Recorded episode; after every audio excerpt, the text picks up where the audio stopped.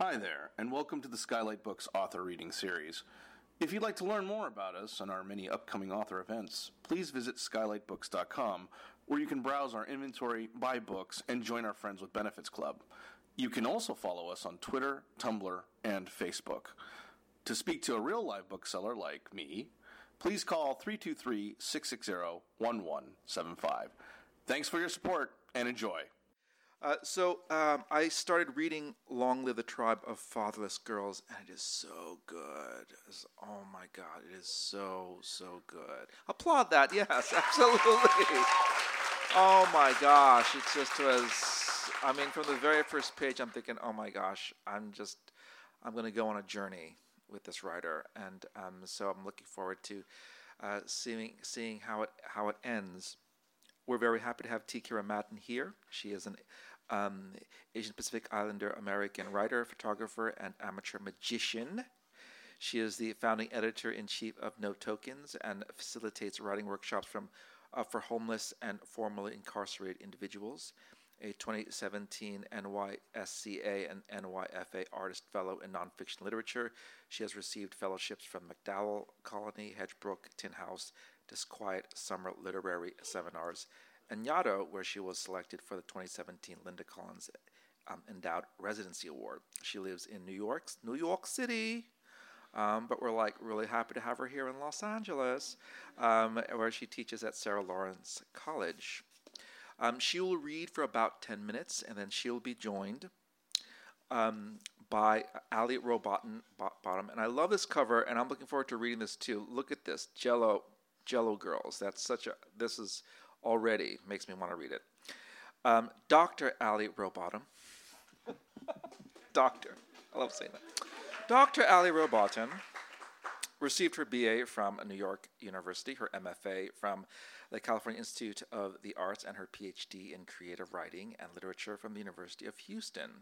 Her work has garnered prizes and honorable mentions from Tin House, the Best American Essay Series, the Florida Review, the Bellingham Review, the Black Warrior, Black Warrior Review, the Southampton Review, and Hunger Mountain. She is a recipient of the Inprint Marian Barthelme Barthelme Prize in Creative Writing. She lives right here in Los Angeles. Please welcome T. Kira and Allie.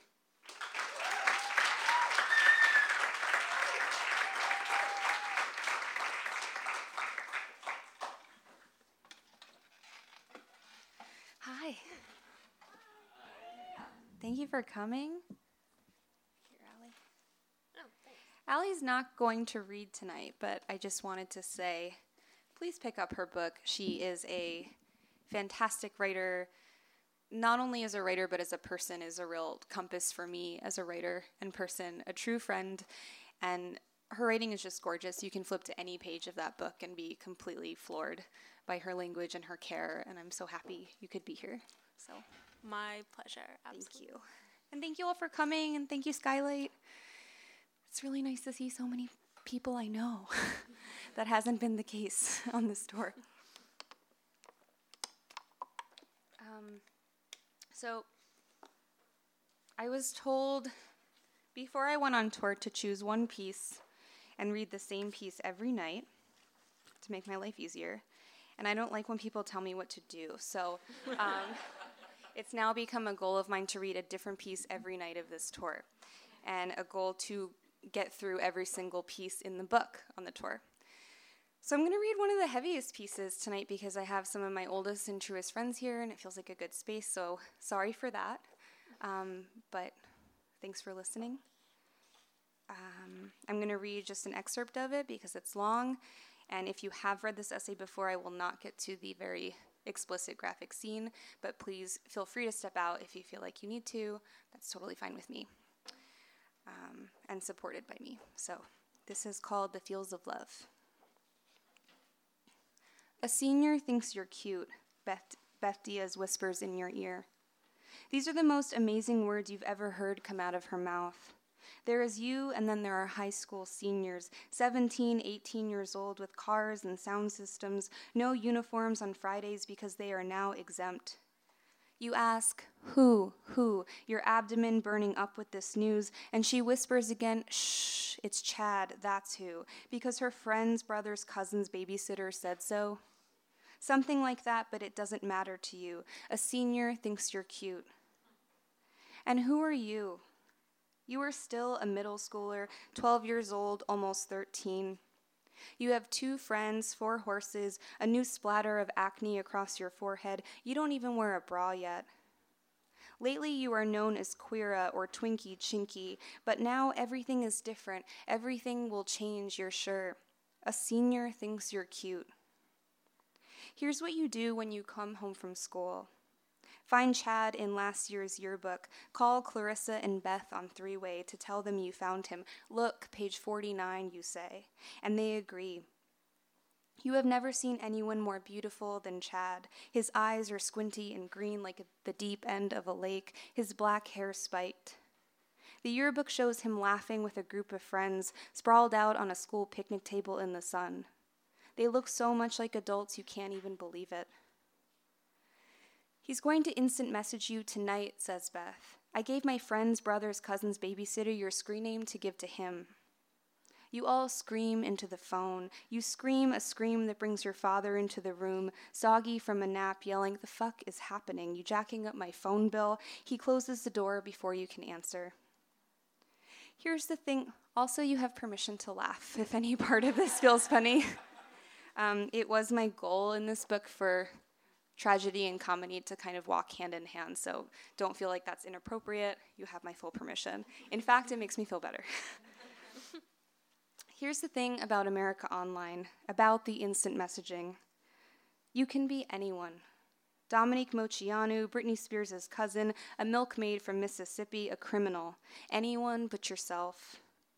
Recently, the jealous ex-boyfriend of a popular girl from school, such a creeper, uploaded some photos of her onto an A O L homepage. They show the girl lying on her stomach on a bed, her pink thong blooming. Slats of light curve over her body from the bent window blinds. She wears dark blue eyeshadow, her hair in a white blonde ponytail. Her pointer finger is in her mouth.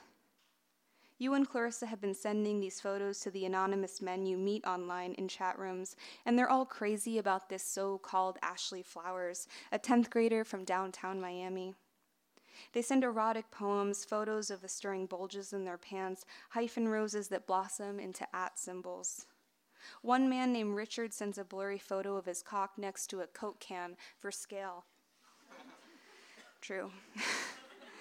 In the dark, with your face inches from the screen, you feel like each of these men might love you. On the news, JonBenét Ramsey does a dance. Her case is still open years later, and everyone still cares. You watch her stamped-on face, clickety-clack cowboy boots, the tools, her curls of shredded heaven. You strap on your headgear, hook the elastic behind your big ears. One has to be so beautiful to be chosen like that, you think. Only beautiful girls are taken, angelic white girls adored and obsessed over, too good for this earth.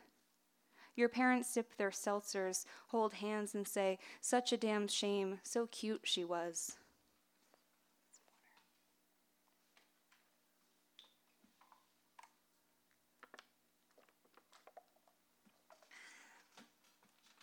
It is important to the story to know that Beth is beautiful. Beth is Latina, whip-smart, a salsa dancer, the first poet you've ever met. But most important, she's beautiful. She's almost one full year older, the oldest of the seventh graders, while you are the youngest. She's always been kind to you and Clarissa, and you're both as jealous as you are grateful. Beth has friends, admiring teachers and parents. Most of all, she has boys. You and Clarissa watch it happen in the hallways at school, a boy's arms wrapped around her, his little metal mouth going in for a kiss. I put lotion on as soon as I get out of the shower, Beth says, in every place. The best revenge is smelling good. The next day, you and Clarissa go to the mall and buy the same Juniper Breeze lotion as Beth. Raise of hands for Juniper Breeze. Okay, I've been taking polls. Cucumber melon? Vanilla Girls? Okay, thanks, Asia. You smudge it on your wrists, rub it through your hair to grease down the flyaways. You slick it between your legs, even though it stings there. One weekend, Beth offers to do your makeup, do your makeup like her own. You and Clarissa sit still as figurines while Beth paints on the glitter powders, goops on gloss. She traces black lines around your eyes and inside the rims of your eyelids, and you can tell she cares, that she wants you to feel more sophisticated, older. When she's this close to your face, you almost kiss her. Chad does instant message you, instant message you, every night, in fact, like clockwork. "Hey, Cherry Top," he says, because seventh grade is the grade you dyed your hair Mars red to offset the braces. "Hey, you," is what you always say. "You" sounds adult, closer than friends.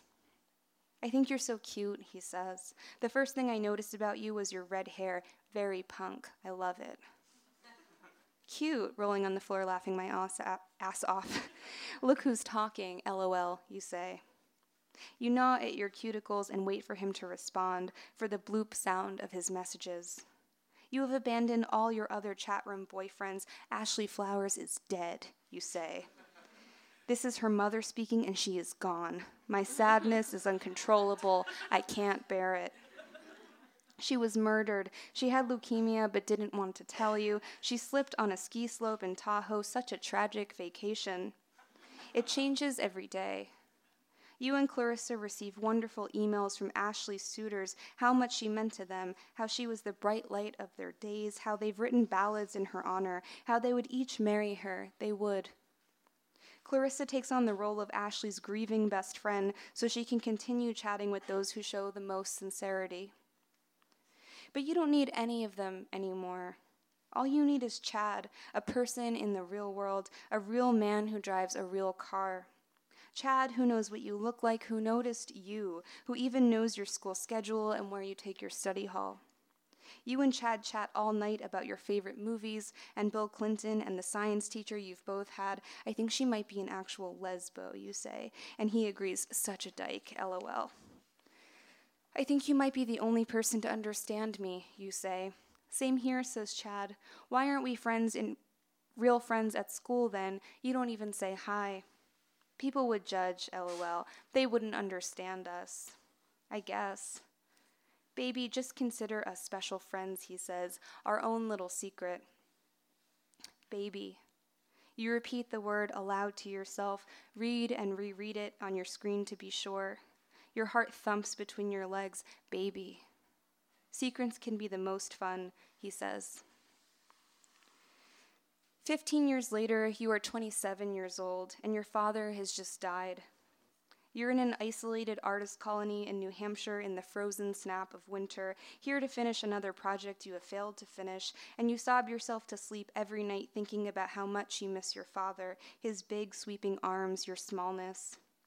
You go so long without talking to other people, you begin having conversations with a rocking chair, convinced the chair is haunted by your father. While browsing through old emails one night, you find an old message in your spam box. It's Chad. It's dated one year ago, almost to the day. It says, "I need you to forgive me for the things that have happened. It is my one wish." You recognize this mes- message. You've received similar messages from him over the years. Delete, block, vomit, repeat. Each time you block one, Chad creates a new account and name, sends another. You have never once considered responding to his pleas. The few people you have ever told say don't, don't you dare, forget you ever saw that. It is satisfying to delete his words, to watch them disappear, but here's the thing, you can't forget you ever saw that. Now, though, you are the saddest you have ever been in your life. Your father is dead, your mother is off the wagon again, you can't finish anything.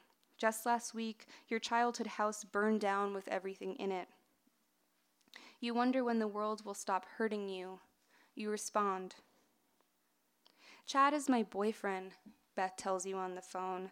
"I didn't want to tell you because I didn't want your hopes and dreams to be, like, totally crushed. I like that you liked that he liked you," she says. "It was cute. But Chad's my secret boyfriend, and it's serious," she says. "Maybe even love," she says. She says you need to move on. Clarissa can't believe it. You're sitting in the school locker room, straddling a bench, snapping bubblicious gum. Yesterday, you decided to dye your hair black, back to black, your natural color. You want to look sad all the time, and you think this will help. Your ears are stained gray from the dripping chemicals. That bitch, says Clarissa. Who does she think she is? She's probably making it up because she's crazy jealous of you. You both allow the lie to sit between you, to swell there. But Chad doesn't stop messaging. In fact, he messages you more. He is sorry, just so sorry, that he never told you about his girlfriend, Beth. He didn't want to break up your best friendship. Do you have a private line, he asks you, to talk like adults? If I get off A O L, I can free up the line, yeah, you say. It's the first time you've ever heard his voice. At school, he has only ever looked at you through the classroom windows, from inside his car, across a swarm of students moving through the bells. He has never once even waved. His voice on the phone does not match what you'd imagined. It's high-pitched, ragged as puberty. His laugh sounds like Pee Wee Herman crying, you tell Clarissa. It's true. Are you in bed? Asks Chad. I want to talk to you. I want to talk you to sleep like I'm tucking you in. Chad wants to know what you're wearing under the covers, if you know what sex is, if you've ever given a blowjob, and if so, to whom. Aren't those questions you should be asking your girlfriend, you say? What I have with Beth doesn't change the way I feel about you, says Chad. I can't even talk to her anymore, you say. It's too painful. I have another friend who thinks you're cute. We both beat off to you, he says. Maybe if you like him, we could go on a double date. The four of us could always be together in secret. That way I can still be close to you, because I think I might love you, he says. I love you too, you say. You like the gravity of that word. You feel sure inside of it. Chad looks older now in his online picture. His face is bloated, hairy. The whites of his eyes have gone red. The picture is one he took of himself on a phone in a splattered bathroom mirror. You respond to his mes- message. You say, "Why do you want my forgiveness?" I don't know, I guess I just feel bad, he says, about the way things happened. Why, you say again. I didn't know if I should act on the feels of love for you, he says, and I chose wrong. Anyway, I can't believe you would still be mad about this now, after all this time. Beth didn't care. He's lonely, you think, or maybe desperate. He only wants a way back in. You've heard rumors about his life after high school. Everyone has. I was twelve, you say. Those things don't go away. In my defense, he says, I thought you were thirteen. I'll stop there. Thank you.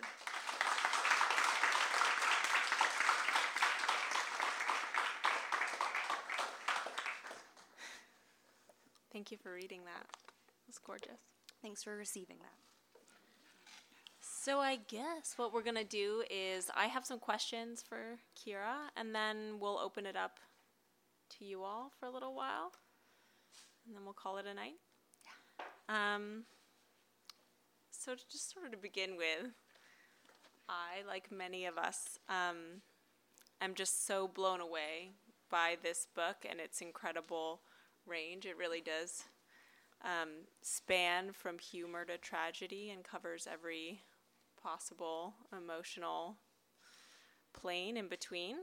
Um, but I wanted to start sort of with this idea of the book as a memoir, and maybe coming from my own experiences, uh, having written a memoir, and maybe also as being a, a woman writer.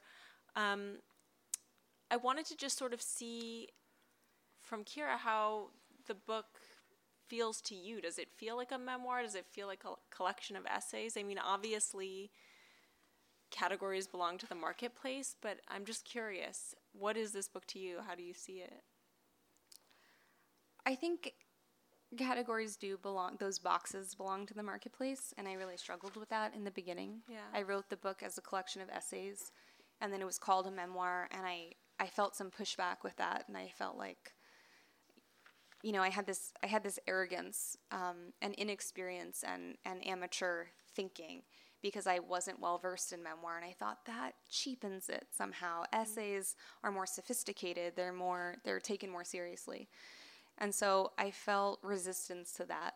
And then I realized through really just reading great memoirs for the past few years and educating myself and getting over that amateur arrogance, that memoirs are doing some of the most innovative, beautiful, stylistically interesting um, things happening in books right now. And everyone's breaking traditional form, and everyone's playing with structure and fragmentation mm-hmm. and and doing... You know, The Fact of the Body by Alex Marzano-Lesnevich is true crime kind of woven with memoir in this, like, really exquisite way. And I realized, like, wow, this is some of the most interesting stuff. And that resistance is, is such st- stupidity. um, so I've learned to embrace that just by learning more about it. And I, I'm actually really um, grateful that I wasn't classically trained in nonfiction and memoir, because I think I brought my fiction background and wrote the best book I could write. And because of that, I think it's a little different mm-hmm. um, because I had no idea what it was supposed to be, if that makes sense. Absolutely. I mean, I think that shows. My next question was actually, you know, you were trained as a fric- fiction writer. What were the tools from that practice that you brought to this? I mean, obviously all of them, but what in particular?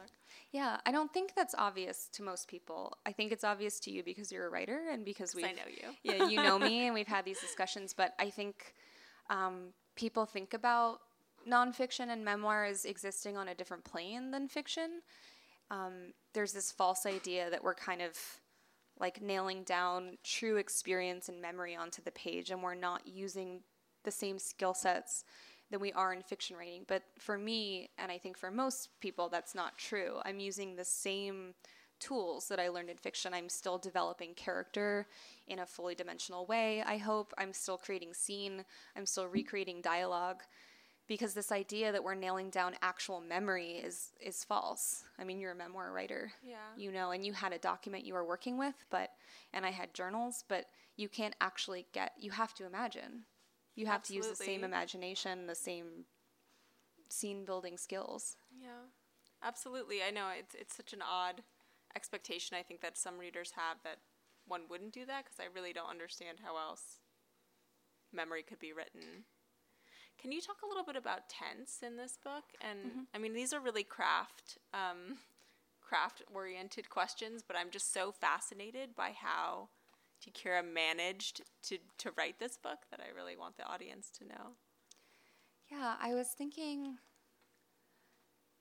there's a lot of drama in the book with different members of my family and different people in my life, but I think the drama I'm most interested in as a reader is the drama between different versions of the self. And that might sound a little narcissistic, but I think it's just really something we can hold on to as, as people, that we disagree with choices we've made at different points in our lives, and we hope for different things at, for future versions of ourselves. And um, Samuel Beckett's Krapp's Last Tape was a really important piece for me. That's probably my favorite piece of writing in the world. And the premise is it's a one-person show, and Krapp um, makes recordings every year on his birthday about what his year has been like.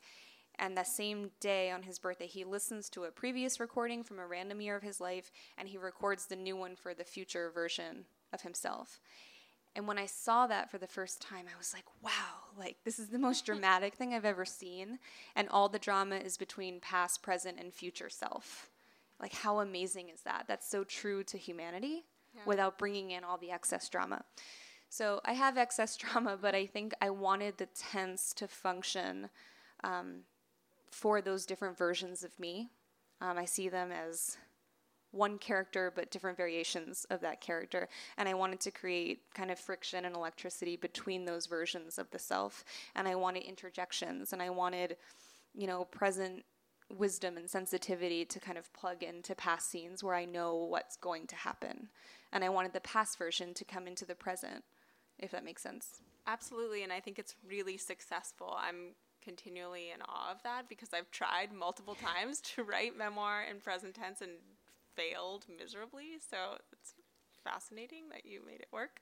Um, sort of in relationship to that, I'm really wondering how you approached the writing of trauma and traumatic memory, and if that had anything to do with your decision to sort of fragment in places, um, or to break with chronology, or to to use tense the way that you do. I mean, I think, and I we probably both go over this with our students a lot, but there is a particular challenge posed to writers by rendering traumatic memory in a way that feels um, accessible to readers and also true to the experience without, you know, being over too much to bear, I think.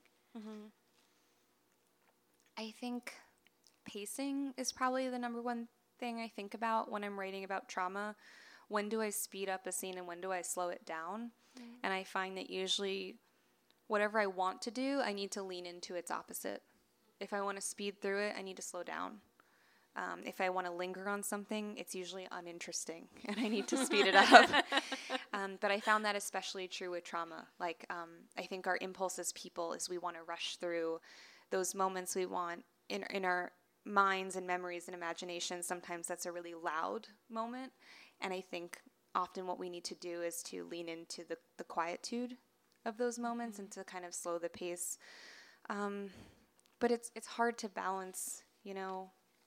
Readers are really important for that, saying this is too much, but I mostly didn't have that issue. I wrote as much as I could, and I felt like I needed to put it all out there, to be honest, to the story.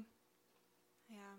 I really recommend readers finishing the essay that Kira just started reading, um, you know, to see that in action. Um, it's an amazing piece. Um, I sort of wanted to know, well... Actually, I'm going to backtrack. Um, can you speak a little bit about the recent essay that you published in Lit Hub against catharsis and how that fits in with this book? Sure. Um, kind of ties into the first question a little bit. I think with nonfiction and memoir, especially about trauma, I, I'm, I've received the question a lot of like, was this therapeutic for you? Was it cathartic? And I think those things can certainly occur and exist, but I think sometimes it can be a reductive way of talking about nonfiction and memoir as if that's the only purpose. For me, I don't, I, I journal for myself, um, but I write work that I publish for dialogue. I write it for conversation. I read it for other people.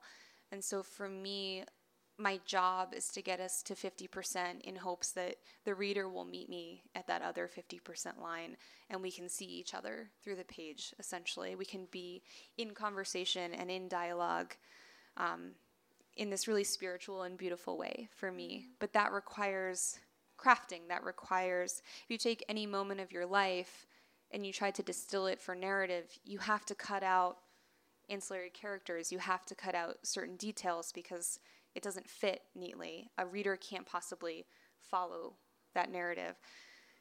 So I guess my hypothesis through that essay was that when you when you render something to the page, when you create a piece of art, you're bringing it to a, a different plane that's no longer existing in, in memory and reality. It's becoming a piece of art, and it's it's making a different step than the journaling or the remembering. It's it's therefore different, mm-hmm. if that makes sense.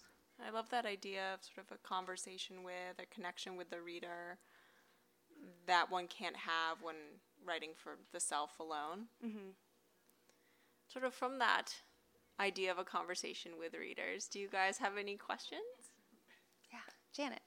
Hi. I was so interested in the piece that you just read and the use of the second person. Mm-hmm.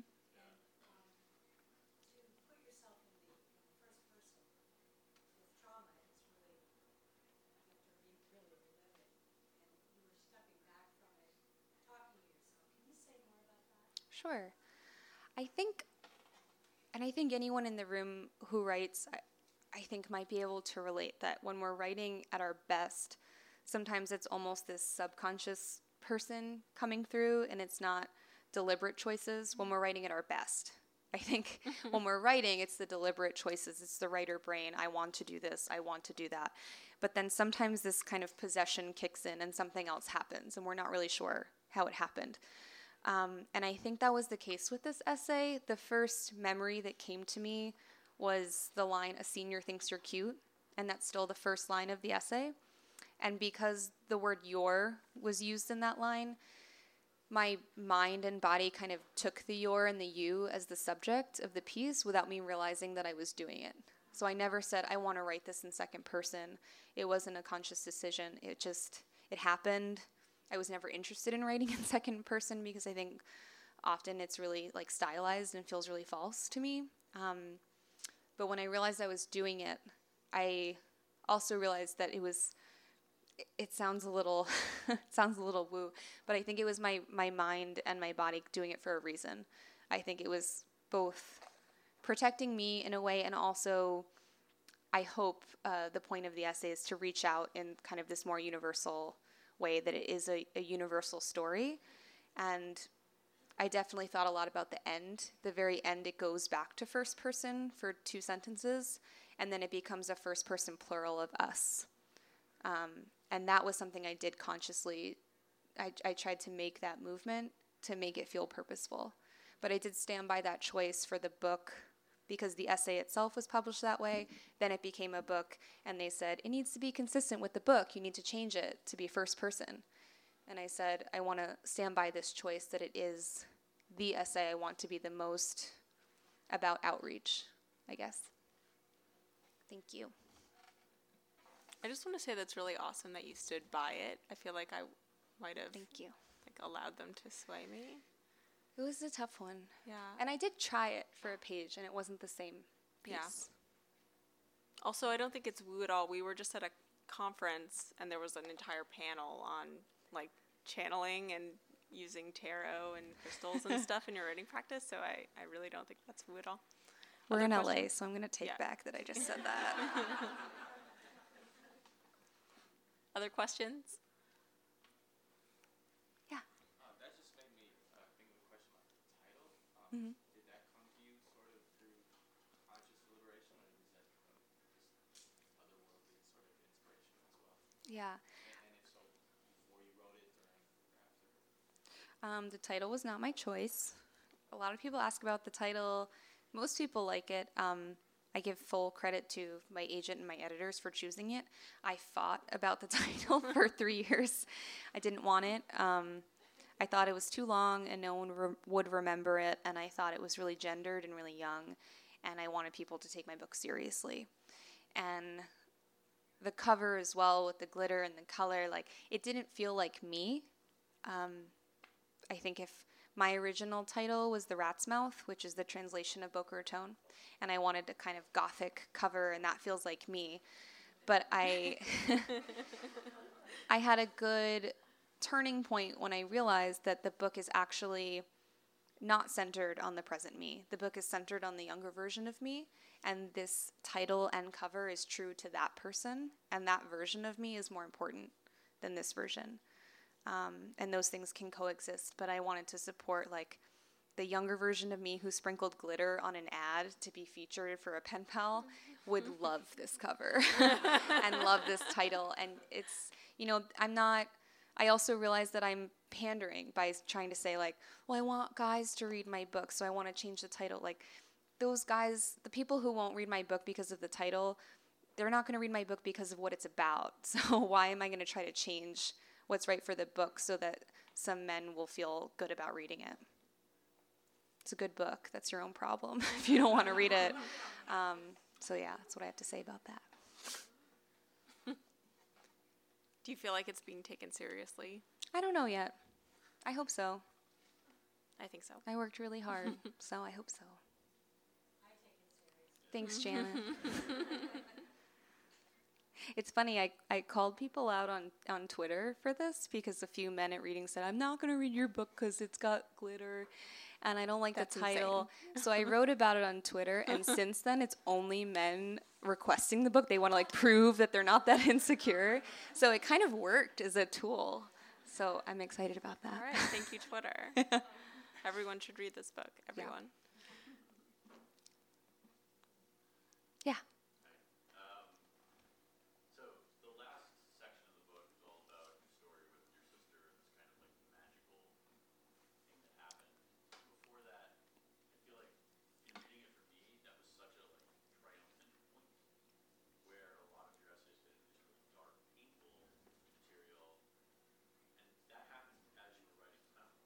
Mm-hmm. Did you have like a plan at that point on how you were going to finish the book? Because it's such a perfect way of like finishing it. Yeah, that's a great question. Um, when I first submitted the book and signed the book, it was just the first two sections. Um, the book is now made up of, of three, it's a three-act structure, and it was only the two. It was pretty short. It was one hundred twenty pages when I sold it, um, and now it's three twenty.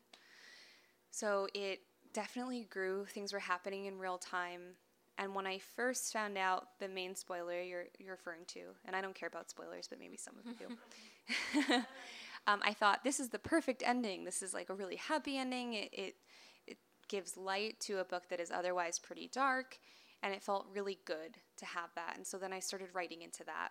And then I sent it to uh, my mentor, who's a writer I respect a great deal, and he read it and he said, this doesn't feel true to you and your lived experience, because he knew personally I had discovered more secrets after the happy secret. And he felt like it was a false ending, that it was a bow tie. It was a bow on the end of a book, and that's that's not true to my lived experience. And so I went back to it, and I wrote a new ending, which is maybe not the crowd favorite because it's so, it's kind of this big inhale moment of uncertainty and maybe some darkness, but it felt truer to...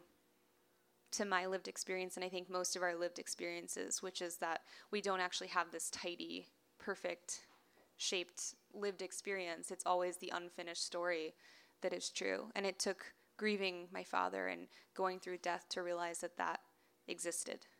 I think before we lose someone close to us, we have this idea that we'll have certain resolution or answers in our lives. And then when my dad died, before we worked through so many things, and before I got so many answers, I, I almost couldn't accept that. I was like, but it's not supposed to happen that way. You're supposed to go through this journey. You're supposed to find your resolution. And so in the end, the book became about that, became embracing the failure to actually conclude anything. So you actually went back through after? Yes. Yeah, I, I wrote this book until it went to print, literally the day before. Yeah.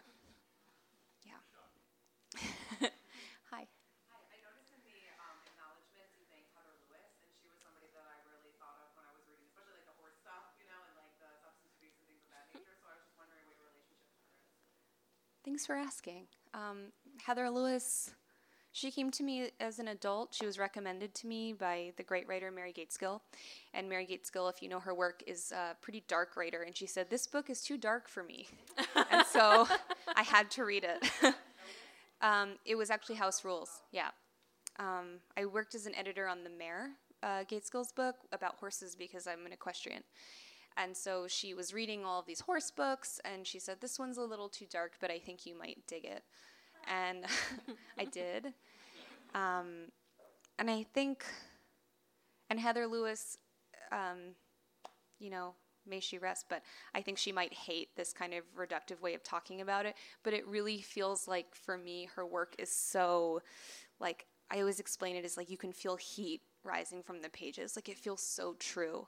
Like, nothing feels manufactured or, um, I don't know, which goes against everything I fight for, which is that everything is crafted. I have no doubt that she crafted everything precisely in her work, but it, you just feel it in a way that feels so visceral. And as this person who wrote some of the most, in my opinion, masterful pieces of work that were so overlooked and dismissed for a variety of reasons, for mental health, for her queer sexuality, um, I don't know. I just always want to bring her name into a room, so thank you. Yeah. You've written about her. And have you written about yeah, her? Yeah. Yeah. Kira's a piece on Heather Lewis. Yes. I think we have one more. Yeah. Um, I know you already talked about the title, but just to dissect it a little further, um, the word fatherless. Mm-hmm. I mean, the book is so actually fatherful, and it's such a beautiful eulogy, and it's such a, I think, like, dedication to father. And yeah.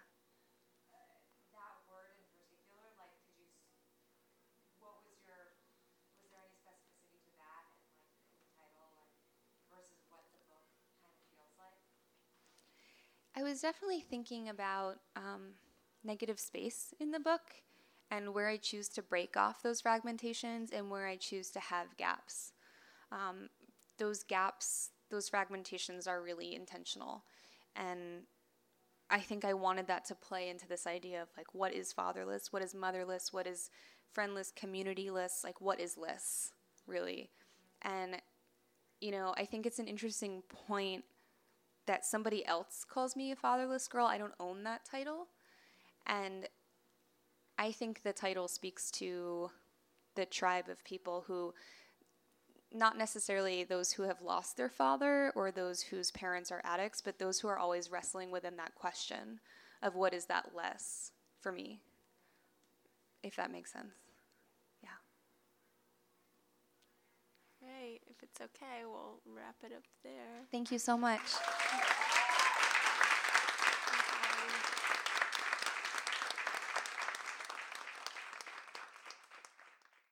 You've been listening to the Skylight Books author reading series.